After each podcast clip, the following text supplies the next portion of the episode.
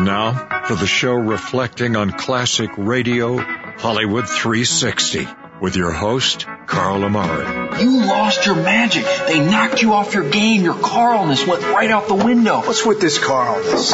It's not even a, a real word. It's a conjunction, a preposition. It's a philosophy, a way of life. It's your name with ness attached to it. Bob, listen to me. If you'd have done what I asked you to and come in my dressing room before the show, you'd have known that you weren't supposed to come out here until I introduced you. Jack, I tried to get into your dressing room, but I didn't have a nickel. I understand you're pretty funny as a DJ, and comedy is a kind of hobby of mine. Well, well, actually, it's a little more than just a hobby. Reader's Digest is considering publishing two of my jokes. Really? Yeah. From Hollywood, it's time now for.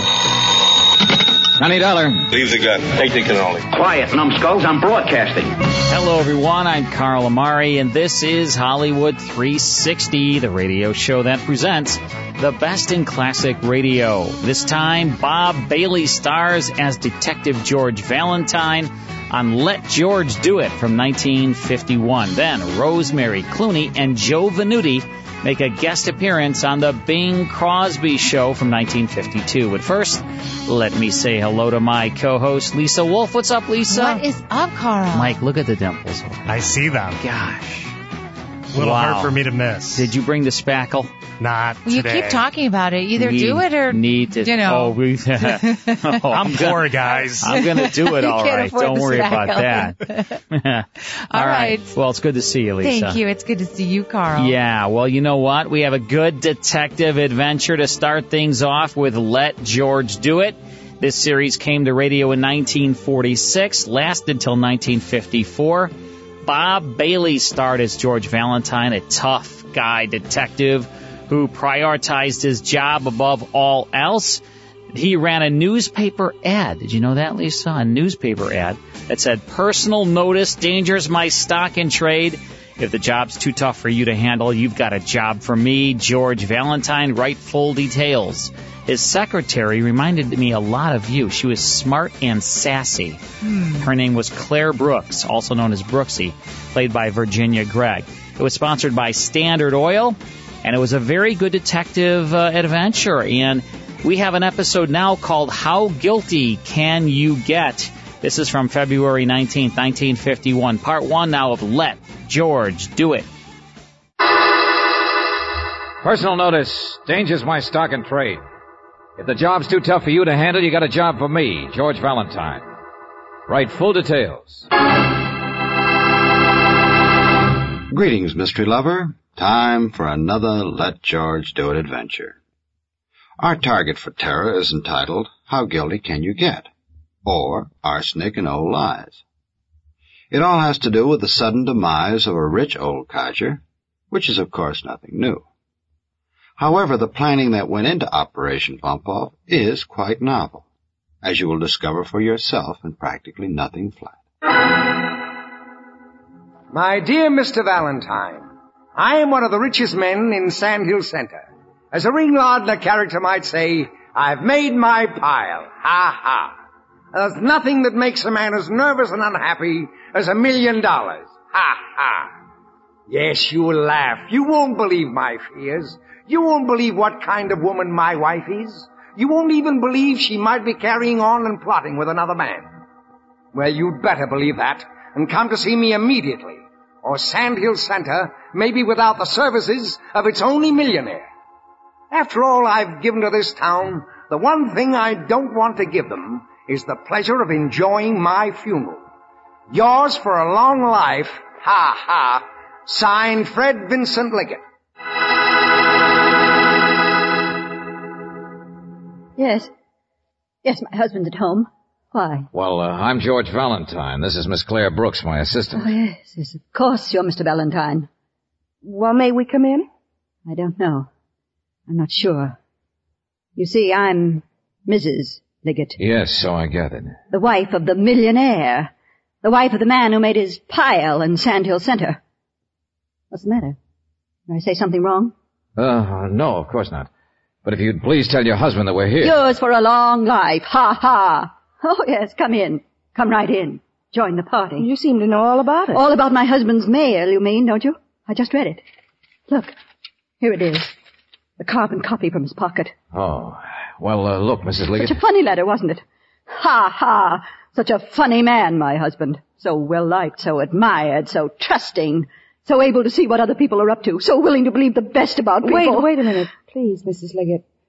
I know how it must make you feel to read what he's written about Oh, you. but to go prying, to read his mail. But I am reading all of the things in his pockets. You walk in here the moment I've just been reading them. Liggett, because the sheriff wanted me to read everything. He told me to look too. To look at all the nice things my husband ever wrote about anybody. Stop it. I said, please. Sheriff? What? Yes, yes, of course. Because I've already done it, don't you see? Well, what else could you see? What else could you think? Go on in there. Go see my husband. He's dead.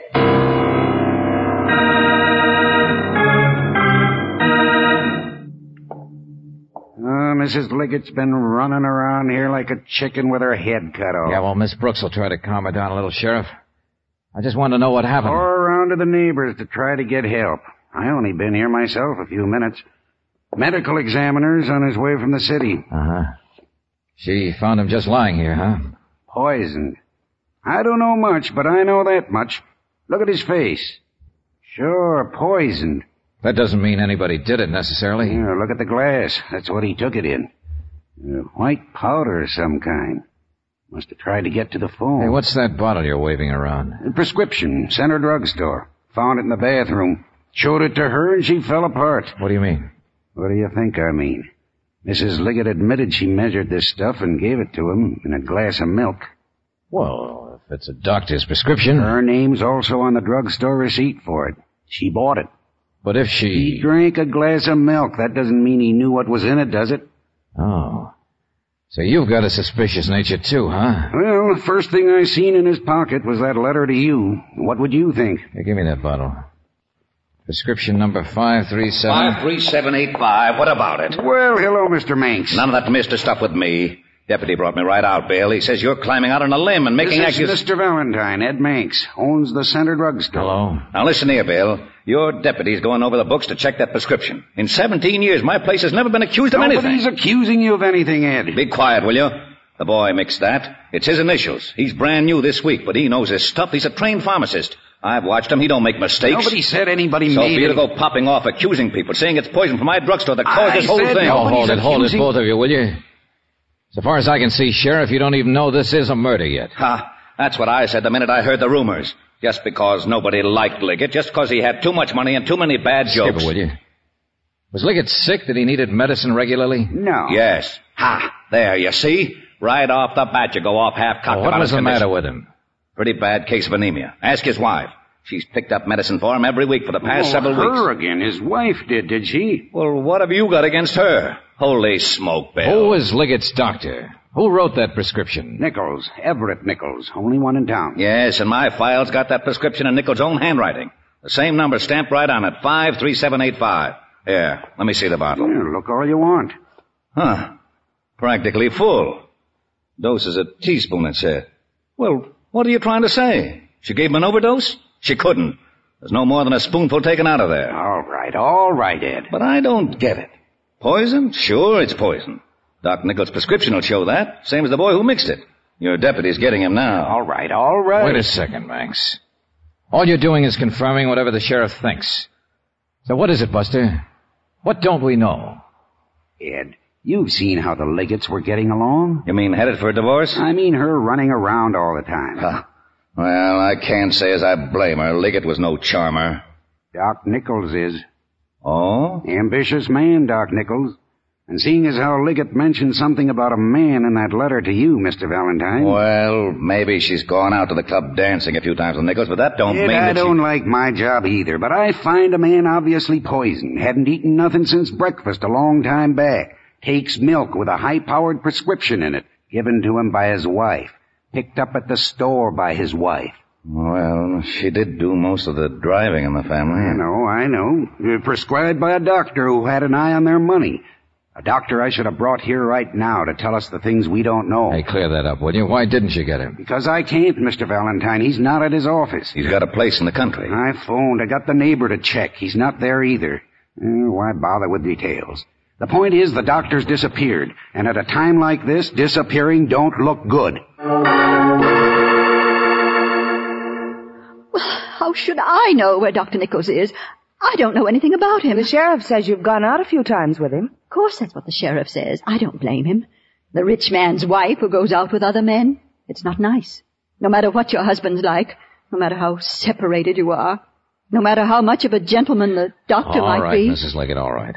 I gather your husband wasn't much of a guy to live with, but... I haven't seen Dr. Nichols for days and days. All right, skip it. Tell Mr. Valentine what you told me about Mr. Liggett.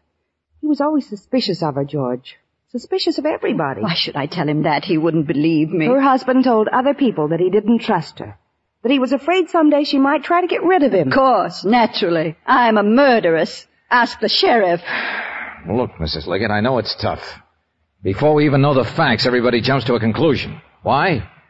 Well, because I'm here. Because your husband wrote to me. Because Fred picked the time he did to write you one of his ridiculous letters. Yes, in a way it is your fault that I'm in trouble. Yeah. You mean now it's up to me to get you out of trouble, huh? To prove it wasn't murder. Yes. All right, don't worry. I was hired on this case. So I'll go on with it. Mister, I only answer Dr. Nichols' telephone. I don't read his mind. It's Miss Boggs who's his nurse. But the sheriff says his nurse was off duty. She always is on Saturday mornings. Well, so was I after ten o'clock. The telephone exchange takes over after then. Ten o'clock. That's when Dr. Nichols left? Exactly. We walked out together and he didn't tell me he was going anyplace special. And that's the last you saw of him, Miss Broom. The last anybody saw of him. Yeah, let's see the list of phone calls then. That's the last one. Hemlock number, yesterday afternoon. That's right. You said he had patients. He was working this morning. Well, that's just a few regulars, that's all. There was Cy Benson for his bandage and Widow Morris, that's a heart. Pills for the Jefferson baby and, well, of course, Fred Liggett. Fred Liggett this morning? Well, when do you think he got that prescription? Only if you think that there's anything wrong with any prescription that Dr. Nichols ever... I'm not the sheriff, Miss Broom. Hmm. Well, it's a pity you're not. And I'll tell you another thing. The doctor, maybe he took Mrs. Liggett out once or twice, but he'd never get mixed up with a woman like that. Oh, you don't think so much of her either, huh? I didn't say that. I Hemlock 8339 Hmm? in the phone book. Just looking up that last number yesterday afternoon, George. It's, it's the Liggett number. Well, all right, what of it? It was her phone, the doctor. So what? That don't mean anything. Maybe to talk about the weather. What of it? Well, nothing. Except she was so careful not to mention it to us, George. Yeah. And now what do you think you're doing? Still looking for the doctor? Well, supper time. If I know him, he'll be back home by supper time. That crazy sheriff saying he's disappeared just 'cause he can't find him right Hello? away. Oh, hello. Let me talk to Mrs. Yeah, Valentine. Oh, it's you, Sheriff. I came back to meet the medical examiner. Good, I'll be right back. No, you won't. This thing's mixed up enough as it is. I'm leaving for the country. What? You know, I told you the doc's country place was empty. Well, I got a man out there says his desk and everything are all cleaned up, just like a man does when he leaves town, runs away. All right, Sheriff. Tell me later. I know I'm wrong, 'cause he didn't disappear. Huh? Doc Nichols, he's lying across that desk, dead.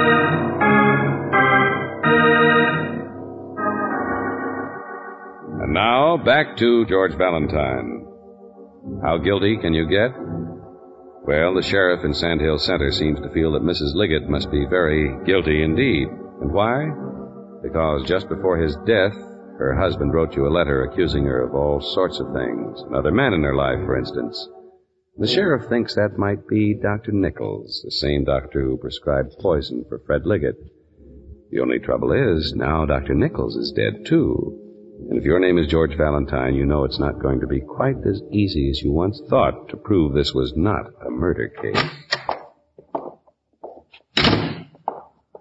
That you, Valentine? Yeah, right here, Sheriff. Thanks for waiting. You ready to go? It's a good 15 miles out there to the country place. Wait a minute. Who's this? Oh, Dr. Milliken, City Police. Oh, hello, Doctor. What was it? Miss Brooks, Mr. Valentine. How do you do? You mean the poison? Strychnine, I think. The hospital's running some tests for me. Strychnine? I'm the prescription, and Ed Manx found me that. And the boy who made it up confirmed it. It's Nichols' handwriting, all right.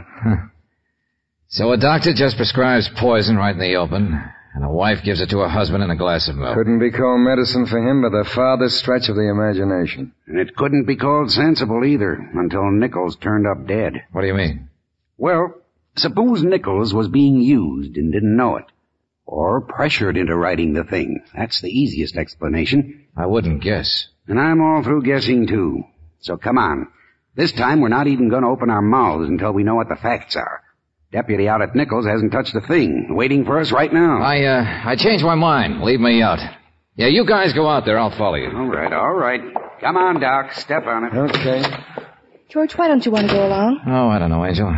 Except that I'd rather talk to a woman than a corpse any day.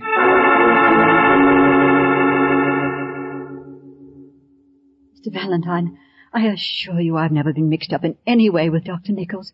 I don't know anything about it, any more than I really know anything about my husband's You, death. uh, telephoned the doctor yesterday afternoon.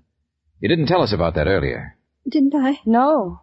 Well, I had the car and I had to do some shopping. Fred was late and couldn't go to the doctor's. You mean he was supposed to have gone yesterday instead of this morning? Yes, I phoned Dr. Nichols to change the appointment, that's all. You... Oh, Brother, what's the matter with me? Strychnine. What? Sure, of course. Look, look, what do you know about your husband's illness? About any treatment he's taken or anything? Well, I, I really haven't paid too much attention, I'm afraid. I, I know it's anemia, Well, but... skip it, never mind. What on earth are you talking about? Morris. Morris, that's it, the widow Morris. A lady with a heart.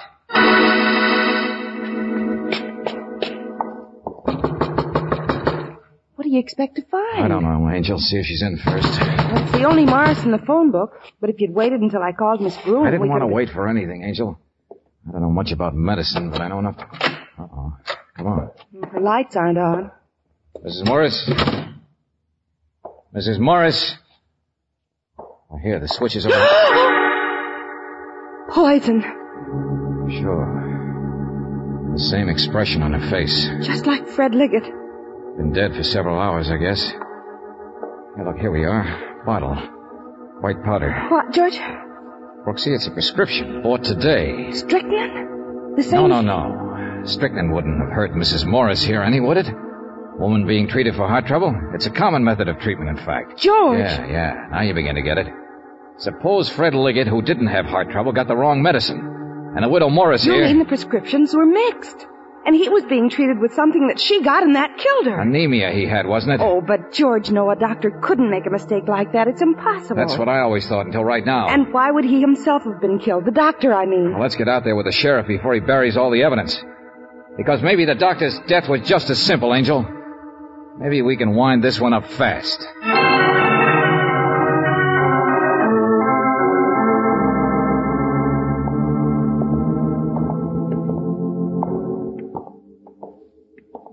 Yes, Mr. Valentine, quite possible. Anemia is sometimes treated with arsenic, and it can be taken orally. Look, uh, she was an old woman, Dr. Milliken. Had a bad heart anyway. It wouldn't have taken much to... Exactly. I'll get down there as fast as I can. Okay, thanks. Well, Sheriff? Well, Valentine, look for yourself. I told you before I'm all through playing detective. When did Nichols die? Don't know for sure, but a little time after the other two, apparently. Lying across the desk here, arm outstretched. Oh, you're doing fine. You're one jump ahead of me. Found the gun in the wastebasket. One shot. Uh-huh. He had plenty of time to learn about Liggett and that Morris woman, in case he didn't already know. Wastebasket right beside the desk. Funny guy, Nichols. Ambitious, very proud of himself, his standing in the community, his reputation, his career. Right arm outstretched, huh? Out over the edge, like this. Sure, sure, right-handed. You know, I said earlier, his stuff looked all arranged. Done in a hurry, but sort of like a man who's leaving town suddenly. Or a man who fired a single shot. Gun drops from his hand into the wastebasket, and then he slumps forward on the desk. Yeah, yeah, you don't have to go through the motions. I already done it. But you said a long time ago it might not be murder. I was guessing. Now you're not. Because if Liggett and Morris were mistakes, the most horrible mistakes I ever heard of, and I guess this proves it, doesn't it? When the doctor, whose fault it was, commits suicide. That's it. Just look at the evidence. That's what happened. Hmm. Suicide. So that's how it ends. That's the first portion of Let George Do It. More after these words. More Hollywood 360 after these important messages. Hi, Carl Amari here. During the month of May, log on to classicradiostore.com and digitally download Escape Volume 1, featuring 12 exciting tales of high adventure. Escape Volume 1 is regularly priced at $19.99, but is yours for half price, only $9.99 this month only. Also on sale during May is The Life of Riley Volume 1, featuring 12 comedy episodes starring William Bendix. The Life of Riley Volume 1 is regularly priced at $19.99, but is yours for half price, only $9.99 via digital download this month only. Visit classicradiostore.com and digitally download Escape Volume 1 and The Life of Riley Volume 1 at 50% off their regular price. In June, these two collections will go back to full price, so don't miss them while they're on sale during May. Log on to classicradiostore.com to order, and while you're there, download an episode of Suspense starring Cary Grant, absolutely free as our gift to you. That's classicradiostore.com.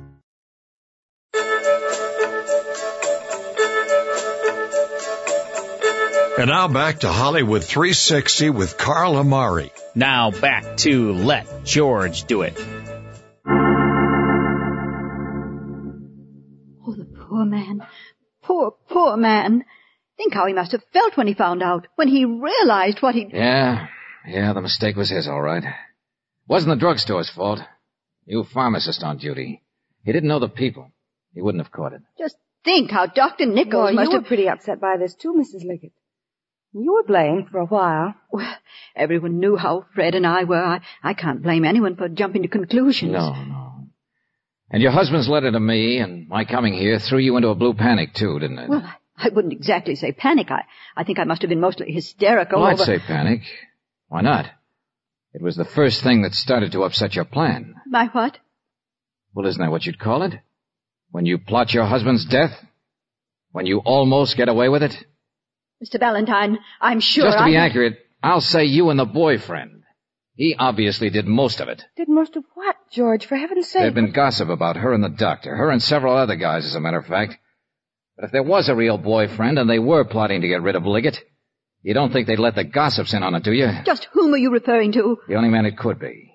To pull off the most involved but simple crime I ever heard of. Ed Manx, the druggist. Who else? oh, sure, very funny. Go ahead, laugh. But there's a little too much coincidence for my blood. Ed Manx had a new pharmacist filling prescriptions today. Now why? I'm sure I haven't the slightest idea. Manx is a pharmacist himself. For 17 years, he said. Well, why put the new boy on the same day two people get poison prescriptions filled? How on earth do you think Ed could know The that? widow Morris got a prescription filled every week. Who'd know that? Who'd know there was enough strychnine in it to kill your husband? Who'd know the effect of his medicine on her? George, wait a minute. They'd have nothing against the widow Morris, no reason to want her dead. They wouldn't care whether it killed her or not, Angel, just her tough luck that it did. The important thing was setting up the doctor's mistake. So Manx could get him out to that country place and set up that poor tragic suicide. No, that's not true. All right, let's get back to the drugstore. The coincidence of both prescriptions being made out and delivered on the same day. You set that up, Mrs. Liggett. There's a record of all the doctor's phone calls, remember? And you were foolish enough to explain the last call in his book yesterday. To explain that you delayed your husband by shopping in town. So could he please come in this morning just after the widow Morris? There you are. All set up. Stop it. I won't listen to you. The kid's on his way out here now, the pharmacist. Because as I got it, Manx gave him those prescriptions to make up and deliver. No, he didn't. I'm sure he didn't. What did you say? How could you know anything about that? I, I don't. Of course I don't. How, how could I? You're, you're trying to mix me up, that's all. And why should that bother you? Ingredients have to be there before they can be mixed, oh, lady. Oh, stop it. Stop it. Sure, stop sure, it. go ahead, get hysterical. Maybe you'll pull another horrible mistake like you did this afternoon. What? Running around like a chicken with a head cut off, as the sheriff put it. Screaming to the neighbors for help and so on. And the last call to the doctor was yesterday afternoon. Oh, George, that's right. Yeah, Oh. that's what was really important about that list of his phone calls. Mrs. Liggett's husband was dying and she didn't call the doctor. Yes. Yes, I did. But he wasn't there. The exchange takes all of his calls for him when he's out. It wasn't on the list. I mean, I, I called his country place direct. Oh, oh, yeah, I see. And how did you know he'd be there? Well, I, I didn't, but... Your husband was dying and you didn't call the doctor. Stop saying that. One of the neighbors called for me, I thought. Sure, sure, every one of them must have offered to do it. But they don't show on his list. So you must have stopped them from calling by saying you'd already tried to reach him. But you didn't. No, I, I mean, yes. Uh, Ed Manx will tell you that. Well, come on, come on now. Make up your mind, sister.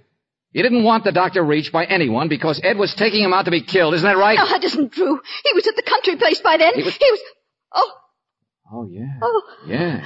Come on, trip yourself up a few more times. Stop it! Stop it! Oh, stop it! Please stop it!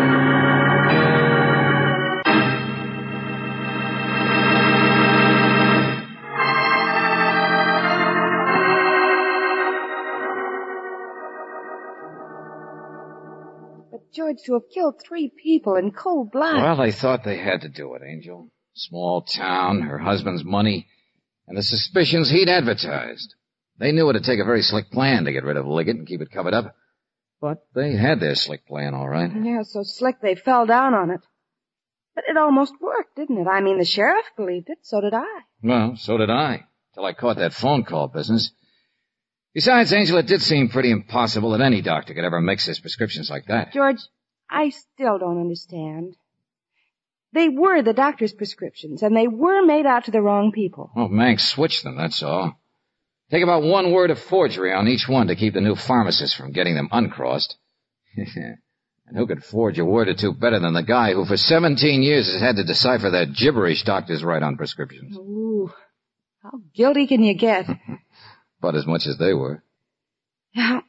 And now Fred Liggett's million dollars goes right back to Sand Hill, I suppose. Good place for it. I wouldn't want it. Oh, George, now that's no way to speak of a million dollars. What's matter? Are you afraid your wife might be tempted to kill you for it? or, uh, you mean you'd be afraid you might be able to afford a wife? Look, if you want to change the subject, um, you do it like this. Darling. But I never really change the subject. No, no, you don't. It's it's always the same. That's what I love about you. You're persistent. Good night, Angel.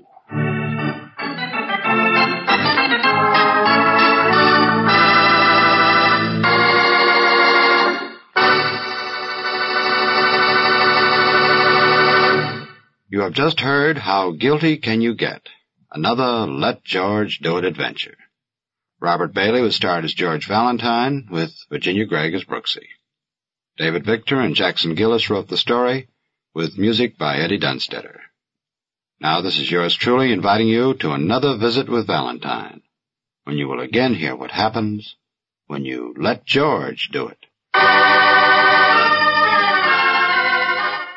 And that's Let George Do It from February 19th, 1951 with How Guilty Can You Get?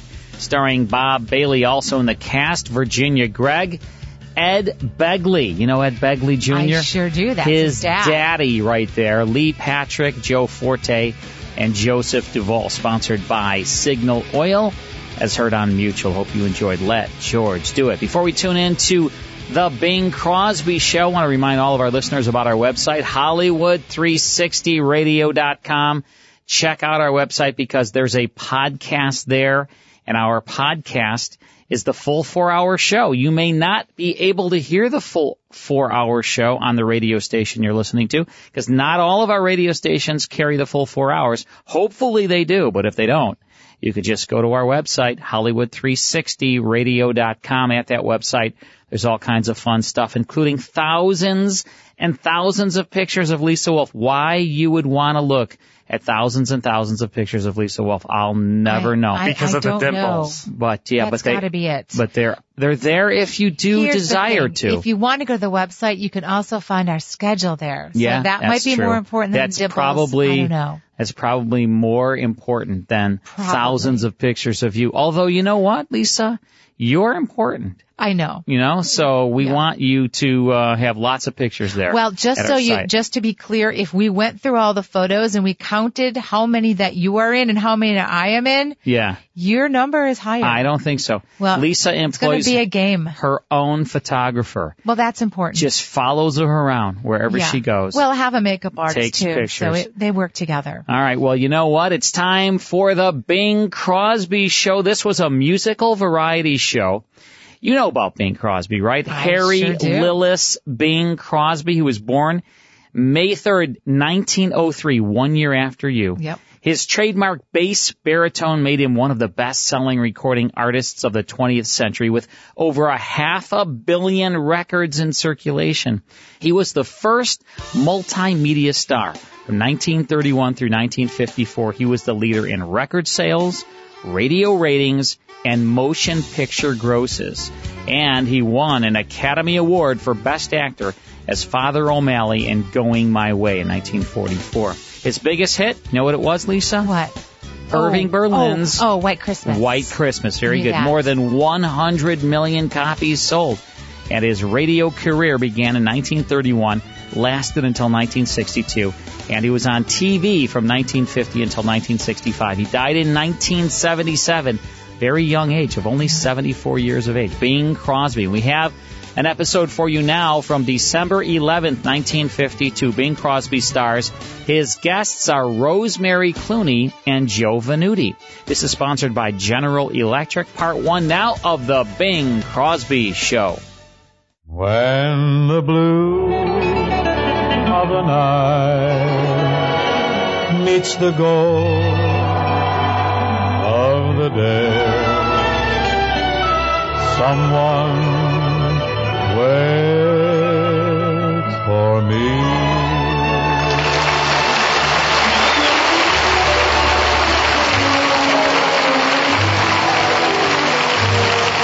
This is Ken Carpenter welcoming you to the Bing Crosby Show, brought to you by General Electric Company, makers of famous, dependable kitchen and home laundry appliances. Produced and transcribed in Hollywood with John Scott Trotter and his orchestra, Jud Conlon's Rhythmaires, and Bing's guests, Miss Rosemary Clooney and Mr. Joe Venuti. And now, here's Mr. Bing Crosby. Thank you. Thank you, Mr. Ken Carpenter. Say, we're pretty formal this evening, aren't we? Well, we certainly got a lot of show here tonight, too.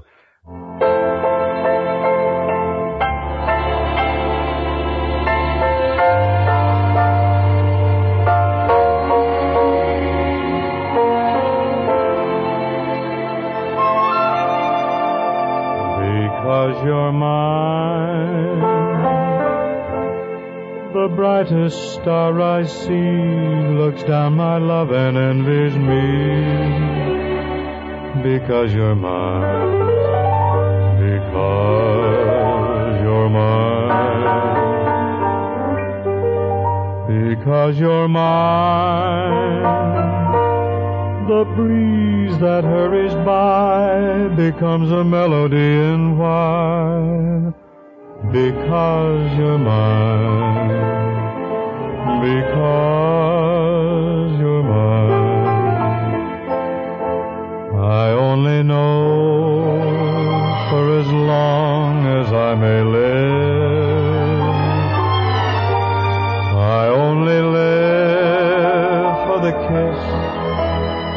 that you alone can give me.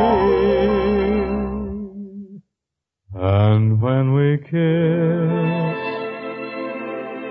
that isn't thunder, dear. It's only my poor heart you hear. And it's applause because you're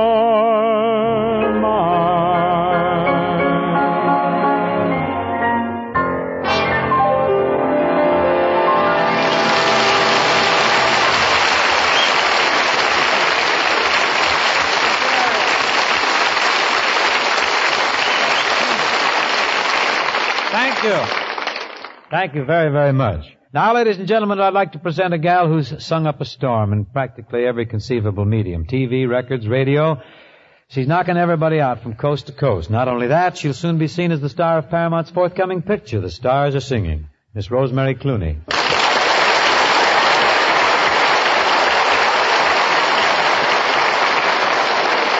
Hi, Bing. Hi, Rosemary. What are you going to start off with this eve? Well, I thought I'd sing Who Kissed Me last night. Nice choice. Candidly, Rosemary, I've played that record of yours so much I know every note of it. Well, then why don't you sing it? Bad key for me. Besides, I'm more the teddy bear's picnic type. I yield to youth and talent. Go, Rosie.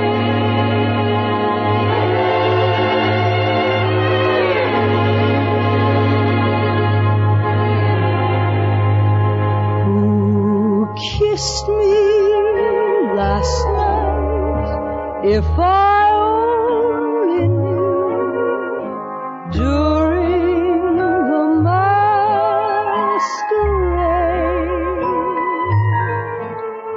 who kissed me last night, so different, so new. Now I'm bewitched,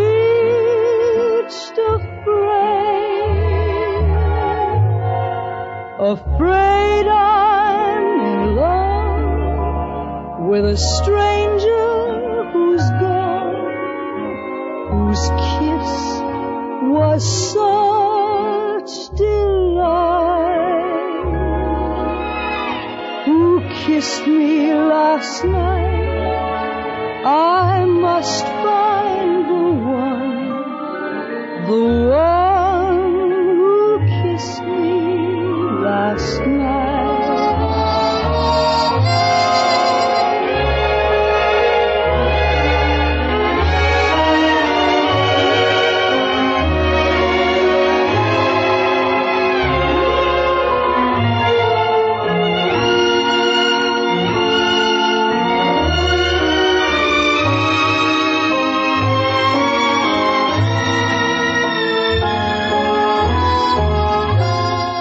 Afraid I'm in love with a stranger who's gone, whose kiss was such delight,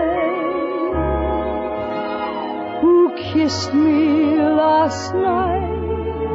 I must find the one, the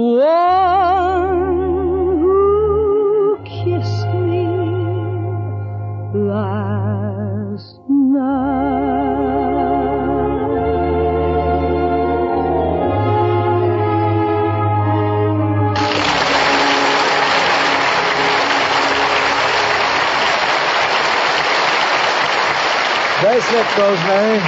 Thank you, sir. Rosemary, when you were here with us last week, we got so involved with other things, I forgot to check you on what's happening with your spectacular movie career. I see you around Paramount all the time. What picture are you working in? Oh, I'm doing a picture with Bob Hope now. Oh, what a pity. At your age and already on the skids. What's it called, hmm? It's called Here Come the Girls. Here come the girls. Yes. and Tony Martin's in it, too. Well, that's why the girls are coming. I know Bob couldn't arouse Tugboat Annie, Ma Kettle, or Broadway Rose, to name a few. or Ken Murray's Elder Lovely, shall we say. You know, being Tony Martin sings beautifully. Now, let's stick to Hope. I guess that's quite a picture, though. I've been hearing about the budget and everything. Big Technicolor musical. I say, isn't Arlene Dahl in this picture, too? Boy, what a dish this is. Hmm. I thought we were talking about Hope. So we were. You and uh, Bob and Dottie Lamour have a picture coming out pretty soon, don't you, Bing? Oh, yes, The Road to Bali. It's going to be released around Christmas time. Well, Christmas is the time for turkeys. Martin and Lewis will never admit it, Rosemary, but this isn't a turkey. They actually, they actually say, I mean, unbiased, unprejudiced critics claim that there's some laughs in it. Oh, I'm sure of that. Really, though, Rose, I don't think I should do any more comedies. I've been thinking, I hunger for a dramatic piece. You know, something gripping, something stark and real. Well, look who's gone dragnet on us. I Can't help it, Rosemary. I just feel the urge for the drama. And so does Hope. He's the, in the same mind. We're thinking of doing the film version of uh, Ernest Hemingway's great story. You've read it, The, the Old Man and the Sea? Mm. The Old Man and the Sea is really dramatic. How are you going to cast it? Oh, it's, it works out very nicely. I'm going to be the old man. Hope's playing the part of the swordfish. Don't you? He's got the bill for it, don't you think? All we need to do now is get him a pair of fins and a tail, and he's all ready to snap at the bait. Well, we'll about this picture when we come to it, Rosemary. Right now, I think uh, I think we ought to blend in the song, two to tango or something like that. Okay, let's give it a whirl. You lead, Yolanda.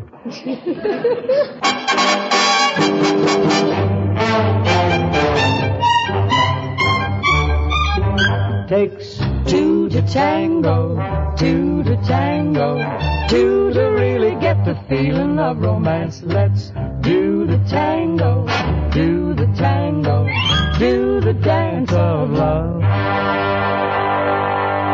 You can sail on a ship by yourself.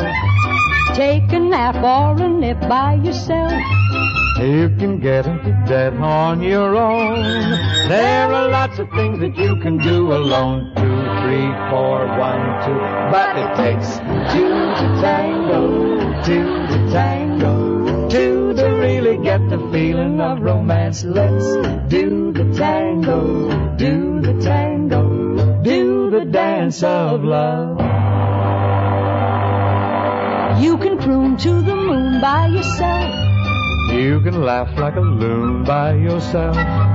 Spend a lot, go to pot on your own. There are lots of things that you can do alone. Two, three, four, one, two. But it takes two to tango, two to tango, two to really get the feeling of romance. Let's do the tango, do the tango, do the dance of love. Well, you can haunt any house by yourself. Be a man or a mouse by yourself. You can act like a king on a throne. There are lots of things that you can do alone.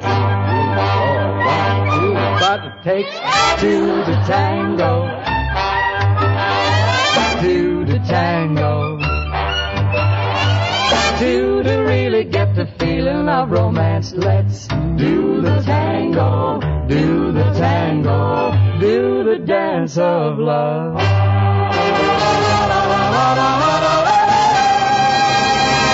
Do the tango, do the dance of love.